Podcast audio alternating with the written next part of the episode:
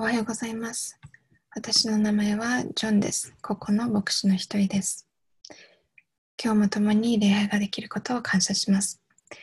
皆さんきっとコロナウイルスにうんざりうんざりしているでしょう。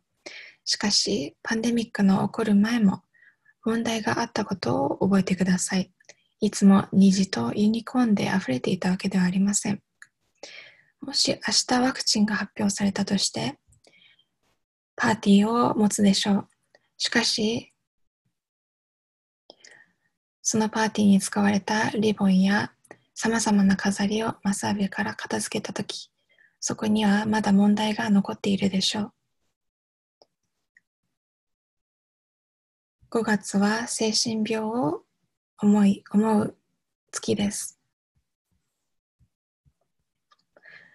私たちはとても裕福に問題のなく見えていますが、アメリカ人の5人に1人は一生の中で1回はうつのような状態またはうつを経験すると言われています。2006年に私の妻にがんが見つかり、私にとって一番の暗闇の時期を通ったことを前にもお話ししました。お医者さんたちのおかげで何十もの手術や病院訪問を経て今は元気にしています。ですが、妻のがんが発覚してからは暗闇の道が続きました。一番下の子が自閉症を抱えていることを知り、私たち家族を天使のように助けてくれた兄は、クリスマスの日に亡くなりました。このように2年間の間に様々な大きな問題が私をまた私の家族を襲ったのです。私と家族にストレス、怒りと心配を与えるのに十分な理由でした。コロナウイルスは必要ありません。anxiety, anxiety 英語の不安という言葉はラテン語の窒息するという言葉から来ています。その表現がぴったり当てはまるような状況でした。意今思い起こすだけでも息がしにくくなります。皆さんの中にも今まさにそのような状況の方もいらっしゃるかもしれません。なので今深く息を吸い込み、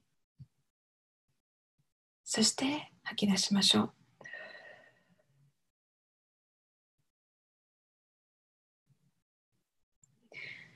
今日の礼拝はそのような新鮮な空気の入ってくるような時間となることを願います。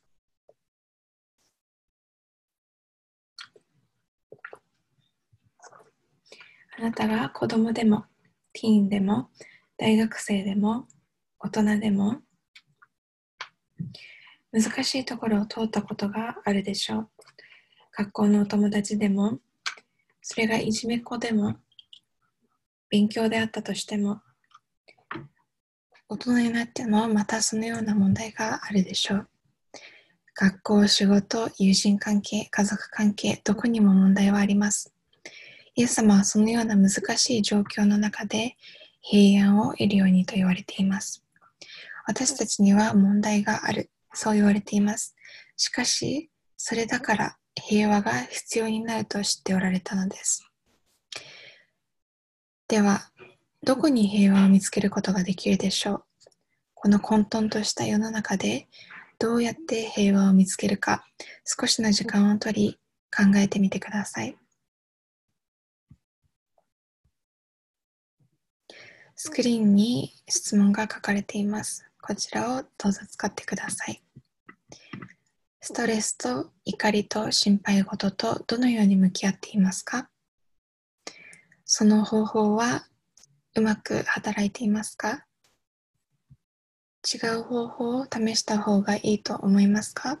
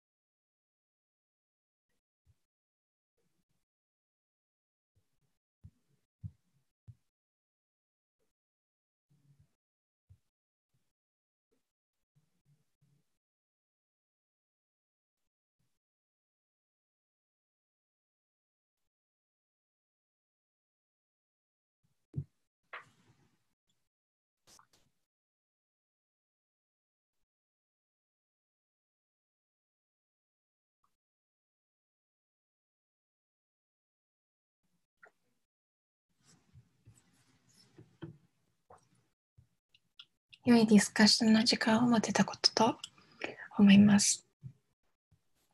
今日読んだ聖書箇所では、パウロは2回も平和を約束しています。1回だけではありません。2回です。牢獄とまた人生を通して学んだことをパウロが教えています。今日の聖書箇所ではまず、すべての理解を超えた平和を得ると書かれています。そして後半には、もし教えられたように行うなら、すべての平和の源である神様の平和を体験すると書かれています。素晴らし素晴らしく聞こえますね。では、どうしたらその平和を受け取ることができるでしょう？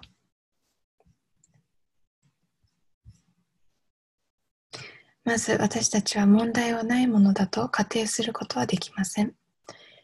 なので私たちは内側に平和を得るためには私たちの周りにまず平和をもたらす必要があります。あなた方が私から学んだこと、受けたこと、聞いたこと、見たことを行いなさい。そうすれば平和な神があなた方と共にいてくださいます。とあります。今平安がないのなら、まずはパウロが教えたように行い、周りに平和をもたらす必要があります。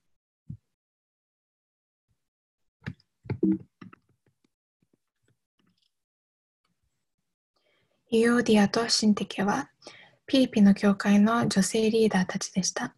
しかし、二人の間には確執が長いこと続いていました。このニュースが死者によってパウロに伝えられ、パウロが手紙を書き、またその使者が遠くから歩いて彼らのもとへ手紙を持って戻ってくるまで、それほど長く確執は続いていました。彼女たちが本当の平和を手に入れるには、自分の笑顔エゴを横に置き、すべてを支配しようとすることをやめる必要がありました。私たちは神様に仕える中でまず人知を超える平和を受け取り、すべての争いにおいて和解する必要があります。イオーディアと神的のように、人間関係において平和を必要としていませんか？あなたの人生には壊れた関係がありませんか？すべての人と平和を保つことはできませんが、パウロが進めたように、自分に関することについてはできる限りすべての人と平和を保つことが大切なのです。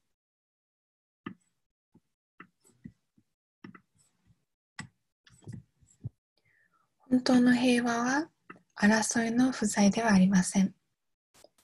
本当の平和は繁栄です。なので、ユーオディアと神的の周りで彼女たちを支えるようにと言われた人々のように、互いを励まし合い、助け合い、繁栄する中で平和を迎えるのです。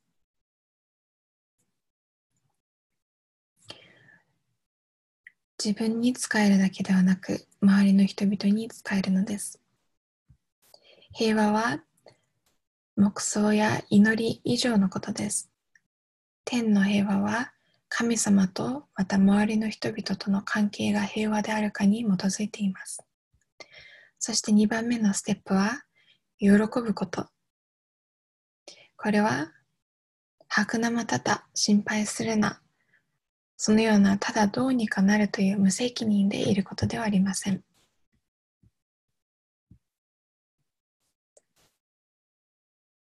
それ以上のことです。共に喜ぶこと。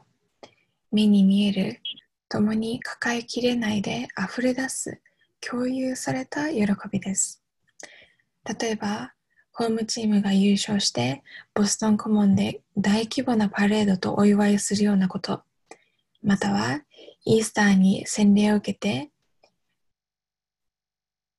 起き上がった時に回収一同が皆立ち上がって叫び喜ぶようなことです。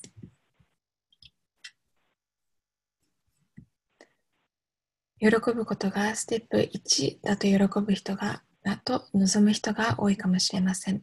しかしそうではありません。神様と周りの人との関係が平和でなければ、本当に平和を手に入れていなければ、お祝いすることは難しいのです。ですので、まずは神様と周りの人との関係をに和解をもたらし、そして2番目に喜ぶのです。お誕生日の直前に一番親しい友人と喧嘩をする想像をしてください。怒ったままでどのようにお祝いすることができるでしょうこの時期、共に喜ぶことは難しいですが、それでも想像力を働かせ、様々なお祝いの仕方をしています。毎年のような大きなイースターのお祝いを教会の建物で持てなかったことを本当に残念に思っています。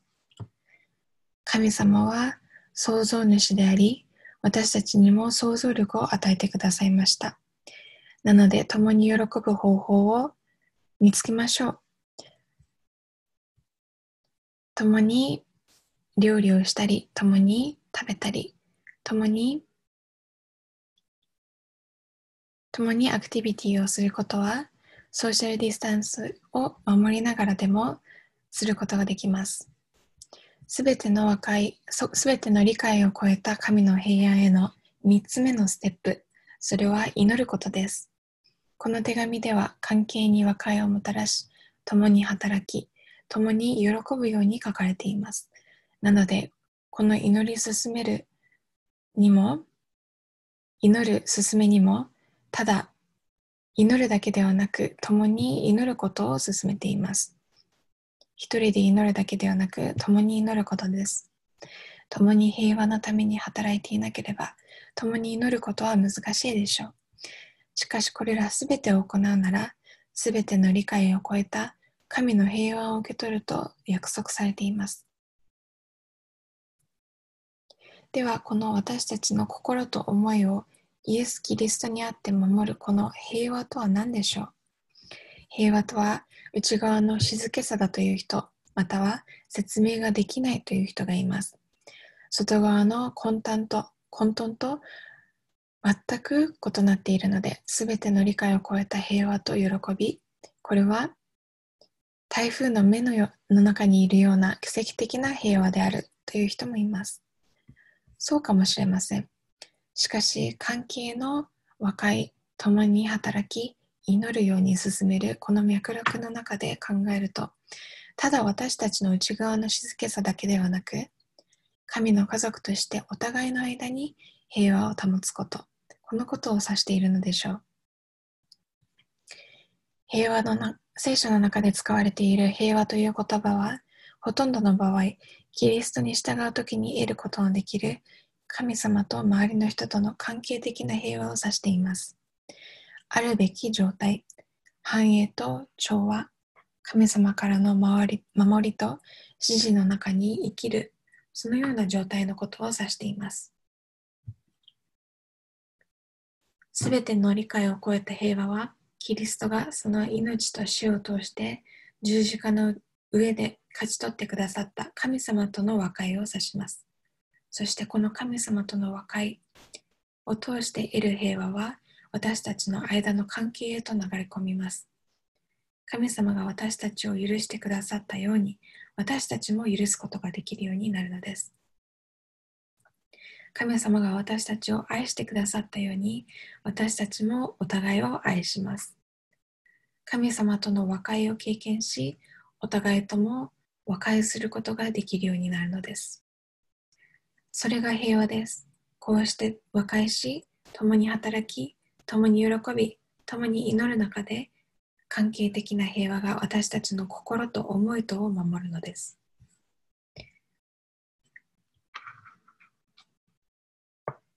私は警察官でした。ポリースオフィサーでした。しかし私はピースオフィサー、平和を守る者となりたいと思います。平和は私たちのお互いの関係を守ります。共に平和を迎え、和解し、喜び、祈るとき、神様はその平和を守られるのです。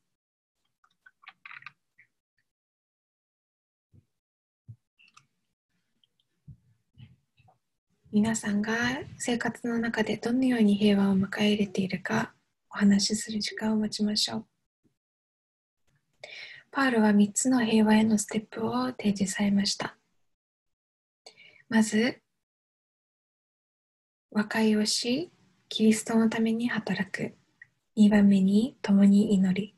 3番目に共に祈る。あ、2番目に共に喜び。3番目に共に祈る。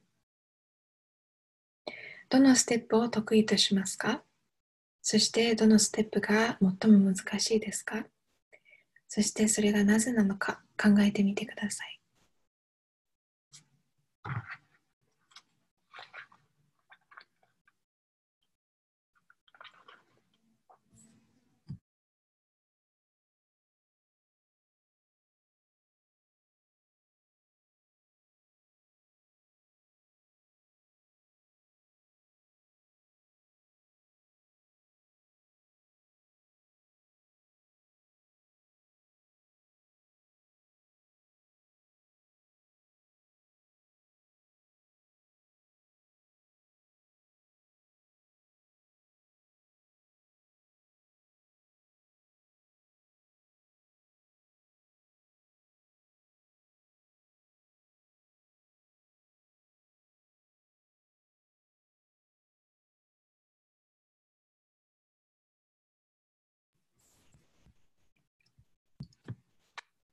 良い話し合いの時を持てたことと願います。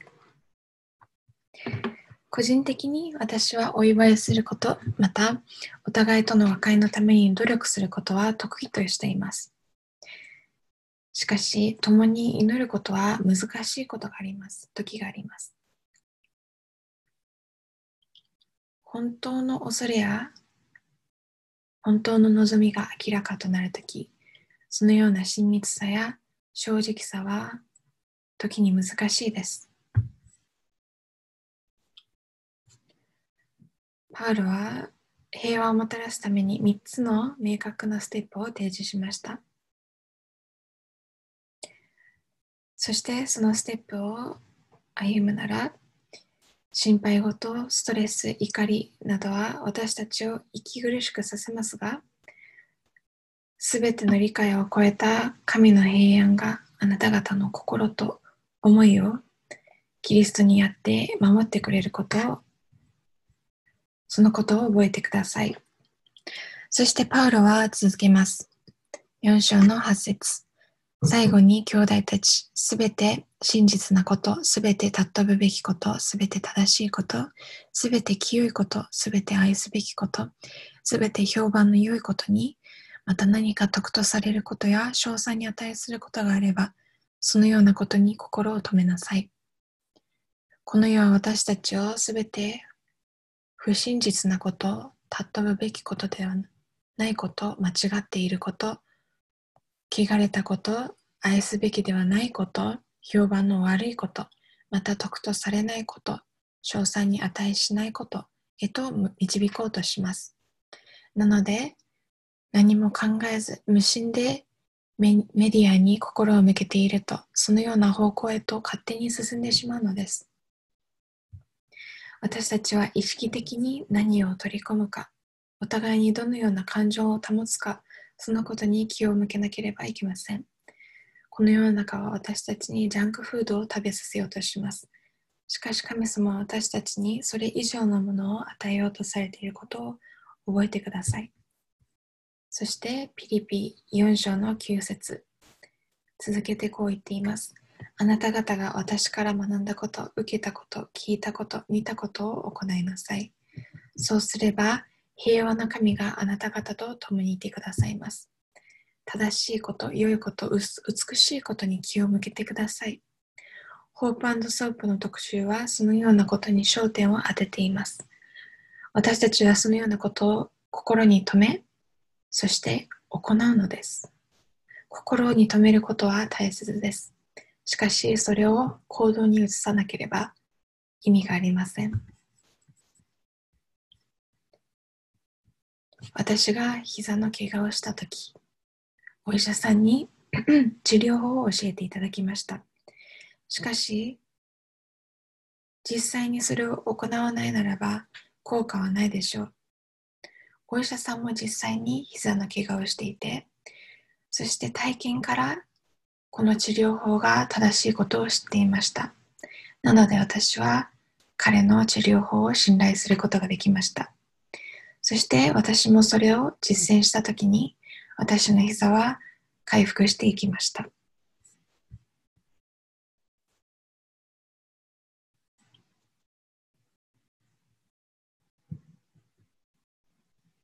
パウロはそれを行うようにと最後に言われました。キリストはただ私たちに何が正しく何が間違っているか教えるために来られただけではありません。私たちもそのように行うようにと招待されました。いつかいくつか質問をしたいと思います。神様の意図された状態とは違う壊れた関係の中にいませんか？神様の素晴らしさを共に喜ぶことはできていますか？神様はお互いに正直になり、深い思い、希望、恐れを打ち明けて、共に祈ることを示されていませんか？良いものに集中するようにと皆さんを招待されていませんか？5月は精神病を覚える月ですが、そのような問題を抱えている方は、どうぞ私たちにご連絡をください。また概要欄から案内がありますので、どうぞそちらにアクセスアクセスしてください。一人で悩まず、共に戦いましょう。共に祈りましょう。良い方であり、恵み深い神様。平和を作るものとしてください。あなたの霊を通して、私たちにお互いを敬い、共に平和のために働くための勇気を与えてください。そしてこのようなソーシャルディスタンスを守ることが必要な時にも想像力を働かせて共に喜び、お祝いするため、また共にお祈りするためにインスピレーションを与えてください。また高尚なことに私たちの目を向け、イエス様がされたように、お互いをもっと親密に深く愛することができるように助けてください。イエス様のお名前によってお祈りします。アーメン。これから生産式の時を持ちたいと思います。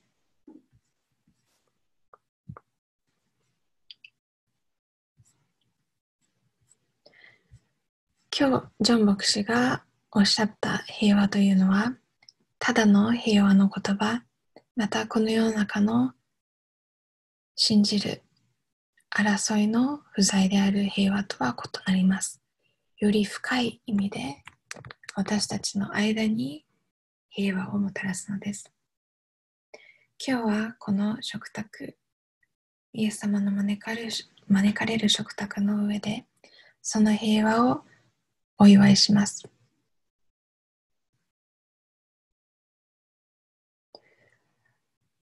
この食卓に交わる、加わる前に、部屋の中を見渡してください。または、あなたの友人や同僚のことを思い思い浮かべてください。神様はどのようなところに和解をもたらしたいと思っていますか？神様のもたらすもたらす平和。その平和をどこに迎え入れる必要がありますか？今共にパンとブドウジュースもしくはそれに匹敵する食べ物と飲み物を持って受け取る前にこの世の中にどのように平和をもたらすことができるか考え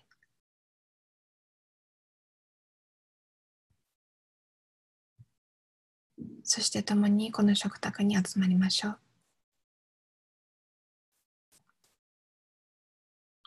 平和の君であるイエス様にお従いしたいと思う方は誰でも参加することができます。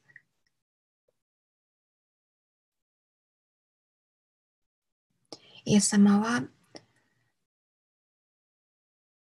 裏切られたその夜、パンを手に取り、先、そしてお弟子さんたちに配りました。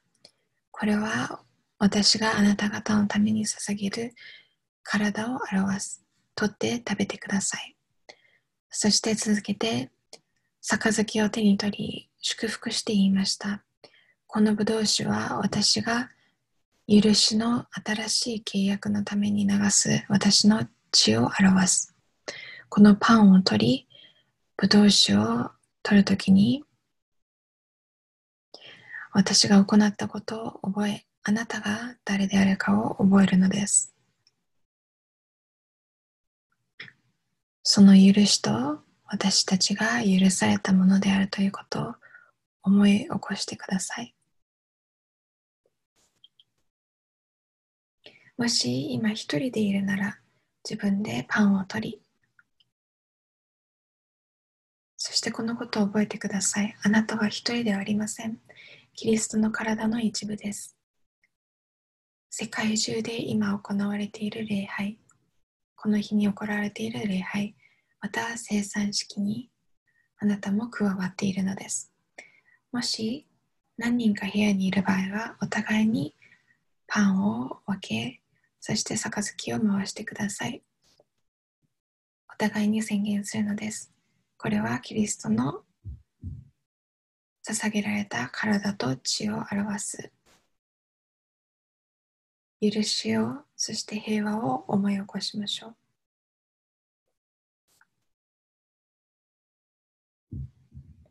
そしてこの生産式に加わっていない人が部屋にいるならば、このお祈りをどうぞ捧げてください。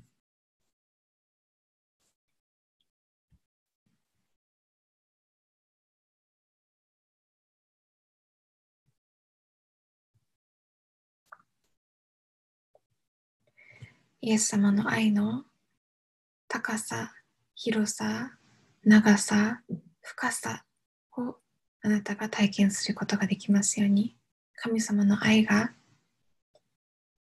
あなたの人生を満たしますように。そして神様の恵みあなたに対する恵みを理解することができますように。神様の愛されている子供よ。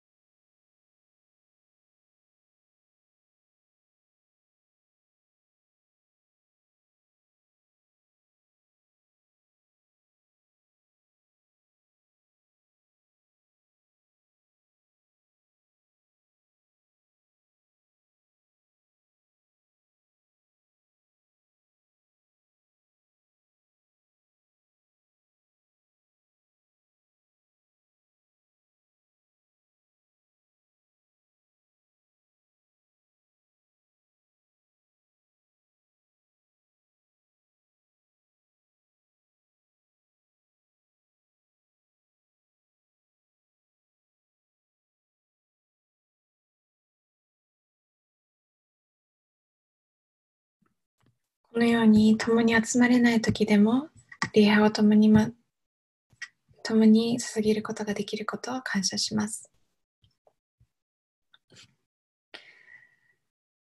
COVID コミュニティファンドコロナウイルスで苦しんでいる人々を支えるためのファンドに捧げてくださったことを感謝します。このことを通してたくさんの命が守られています。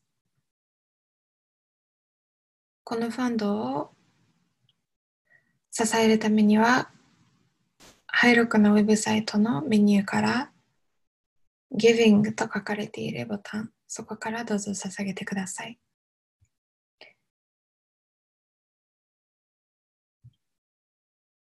1週間を通して私と私の妻と共にピリピから毎日聖書を読み、お話しする時間を持っています。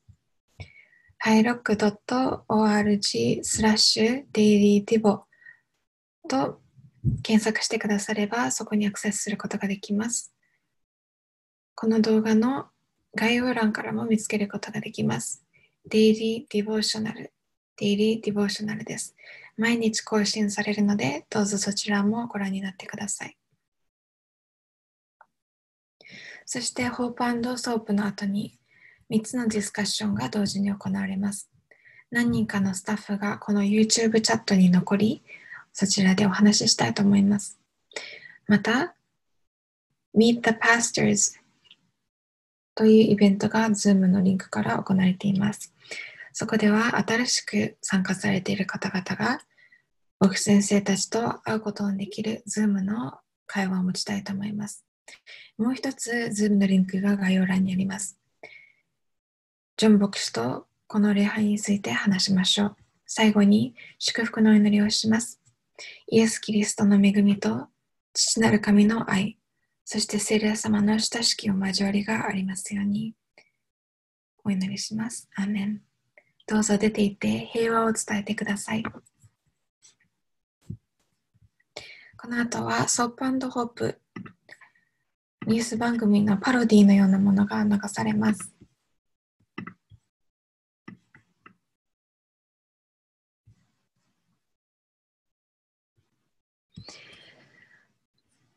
おはようございます、皆さん。今日もエキサイティングなニュースをお届けしたいと思います。7週間前に私たちがこの働きを始めたとき、こんなにたくさんの良い知らせが流れ込んでくるとは思っていませんでした。クッキークッキーやパソコンを届ける人々、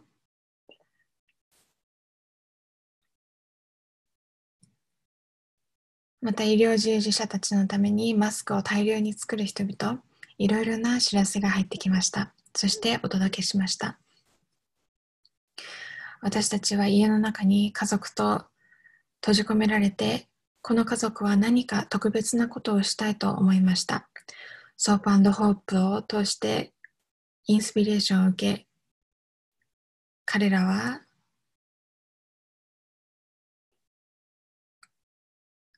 家族のメンバー一人ずつ15マイル自転車で走ることによってファンドレイズをしました。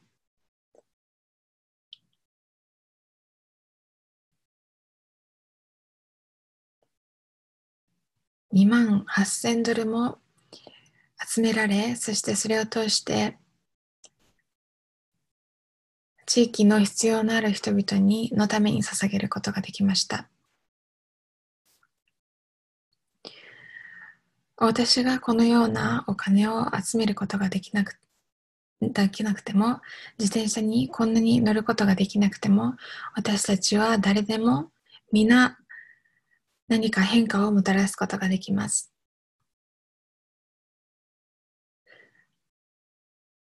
あなたがどれほど自分の存在が小さいと思っていたとしても、私たちは皆この世の中に変化をもたらすことのできる存在なのです。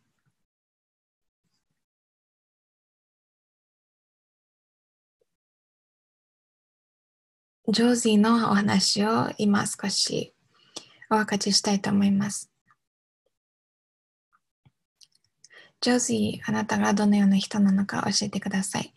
私はジョージーちゃん、6年生です。私の一番好きなアイスクリームの味はミントチョコレートです。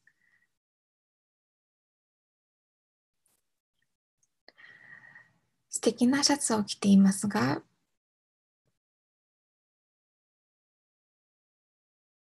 これはボストンのように見えますが、合ってますか？そうです。なんでそんな T シャツを着てるんですか？私はこの T シャツをデザインして売ることを通して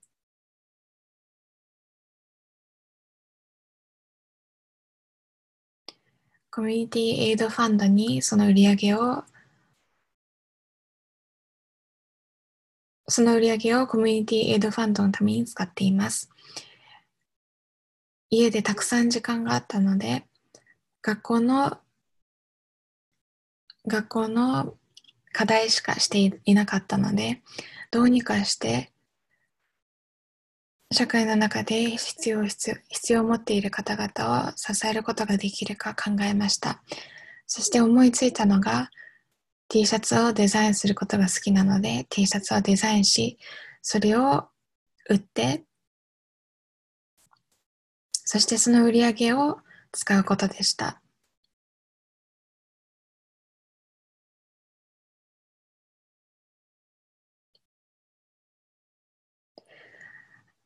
ハイロックの友人が他のことのために T シャツをデザインしていることを見て、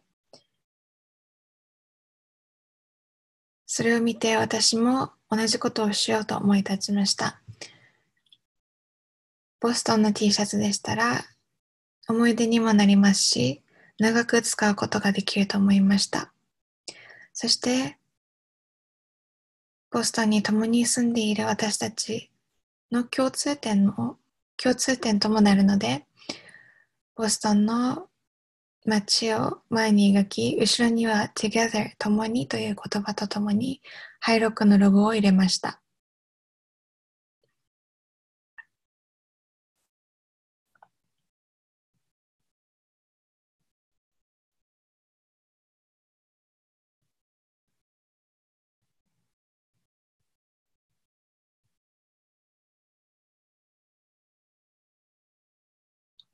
ハイルックのウェブサイトからこの T シャツを購入することができます。そうすれば私から直接送ります。